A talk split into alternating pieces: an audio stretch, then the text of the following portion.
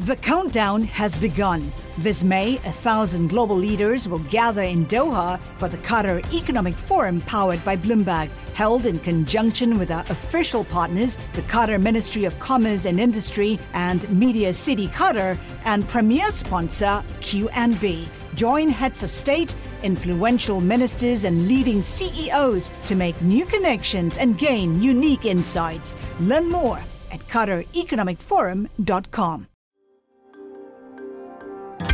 Le entregamos todo lo que necesita saber para comenzar el día. Esto es Bloomberg Daybreak para los que escuchan en América Latina y el resto del mundo. Buenos días y bienvenido a Daybreak en español. Es 3 de mayo de 2022. Soy Eduardo Thompson y estas son las noticias principales. Los precios de los bonos caen en todo el mundo a la espera esta semana de la mayor alza de tasas de Estados Unidos desde el año 2000 y tras una sorpresa del Banco Central de Australia. La tasa de los bonos alemanes a 10 años, que en marzo estaba en terreno negativo, llegó al 1% por primera vez desde 2015. La tasa del bono del Tesoro a 10 años de Estados Unidos ronda por el 3%. El Banco Central de Australia tomó por sorpresa a los mercados con un aumento de tasas de 25 puntos básicos al 0,35%, mayor de lo esperado y el primero desde 2010. Según un borrador publicado por el sitio web político, la Corte Suprema de Estados Unidos anularía el fallo Roe vs. Wade, el cual legalizó el aborto en todo el país en 1973 los jueces republicanos habrían firmado el documento. Esto promete energizar las campañas electorales de mitad de periodo en ese país. En cuanto a la guerra en Ucrania, hoy se esperan más evacuaciones de civiles en Mariupol y otras dos ciudades. La Unión Europea buscaría aumentar la cooperación con países africanos productores de gas para cubrir suministros rusos y Rusia tiene hasta mañana para pagar 650 millones de dólares por dos bonos y evitar un default. Pasando a América Latina, en Colombia, el candidato presidencial de izquierda Gustavo Petro pospuso eventos en la región cafetera del país debido a un riesgo de seguridad. También en ese país, el Banco de la República publicará las minutas de su reunión de política monetaria, en la que aumentó las tasas de interés en 100 puntos básicos al 6%. En México, la petrolera estatal Pemex informó una ganancia de unos 6 mil millones de dólares en el primer trimestre, la mayor en al menos 18 años. Estas mayores ganancias le permitirán pagar su deuda de corto plazo por su cuenta, aunque podría recibir apoyo del gobierno para pagar la de más largo plazo. El secretario de Estado de Estados Unidos, Anthony Blinken, reiteró el apoyo a la Asamblea Nacional de Venezuela y a Juan Guaidó como presidente encargado de la nación. También reafirmó el compromiso con las conversaciones entre el gobierno de Venezuela y la oposición.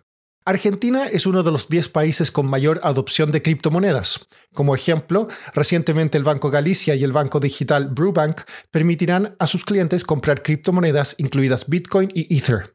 Sin embargo, este interés también está creando tensión en el sector energético, en particular en el sur del país.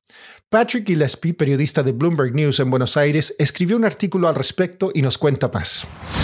Eduardo, en la provincia de Tierra del Fuego, las minerías de cripto consumen casi un cuarto de toda la generación de electricidad ahí. Esto está generando mucha preocupación en los funcionarios de la provincia que dicen que la infraestructura para las ciudades principales ahí está al límite. El gran consumo de las minerías tiene que ver con la intensidad energética para minar cripto, pero también apunta al crecimiento del sector en Argentina. Después de tantas crisis cambiarias del peso argentino, el país es uno de los top 10 en el mundo en términos de adopción de criptomonedas. Patrick, ¿por qué las criptomineras se instalaron en la Patagonia? Están haciendo criptominería en la Patagonia para aprovechar las bajas temperaturas, los bajos costos de energía y hasta los últimos meses eh, se fueron ahí para aprovechar los subsidios garantizados por el gobierno durante la gestión del expresidente Mauricio Macri. En los últimos meses eso ha cambiado temporalmente, pero sigue los subsidios para los eh, minerías de cripto sigue como un gran tema y, debate en el país. ¿Y por qué se da tanto debate sobre energía y criptominería en Argentina? El costo de electricidad está subiendo en todos lados del mundo este año, pero especialmente en Argentina, donde las tarifas energéticas son reguladas por el Estado y fueron planchados por los últimos dos años. El gobierno argentino va a aumentar las tarifas de luz este año para cumplir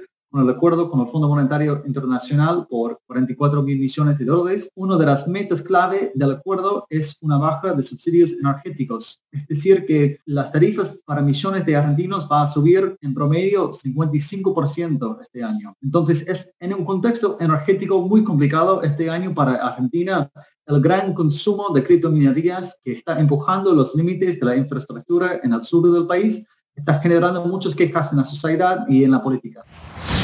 Por último, las acciones de Alibaba cayeron más de un 9% luego que un canal de televisión chino informara que autoridades en la ciudad de Hangzhou impusieron restricciones a una persona de apellido Ma. Después se supo que no era Jack Ma, el cofundador de Alibaba. Eso es todo por hoy. Soy Eduardo Thompson. Gracias por escucharnos. Para conocer todas las noticias que necesita para comenzar el día, revise Daybreak en la app Bloomberg Professional, donde puede personalizar las noticias que desee recibir. También puede suscribirse a la versión solo audio en Spotify, Apple Podcasts o la plataforma de su preferencia. Eso es todo por hoy. Escuche de lunes a viernes Bloomberg Daybreak.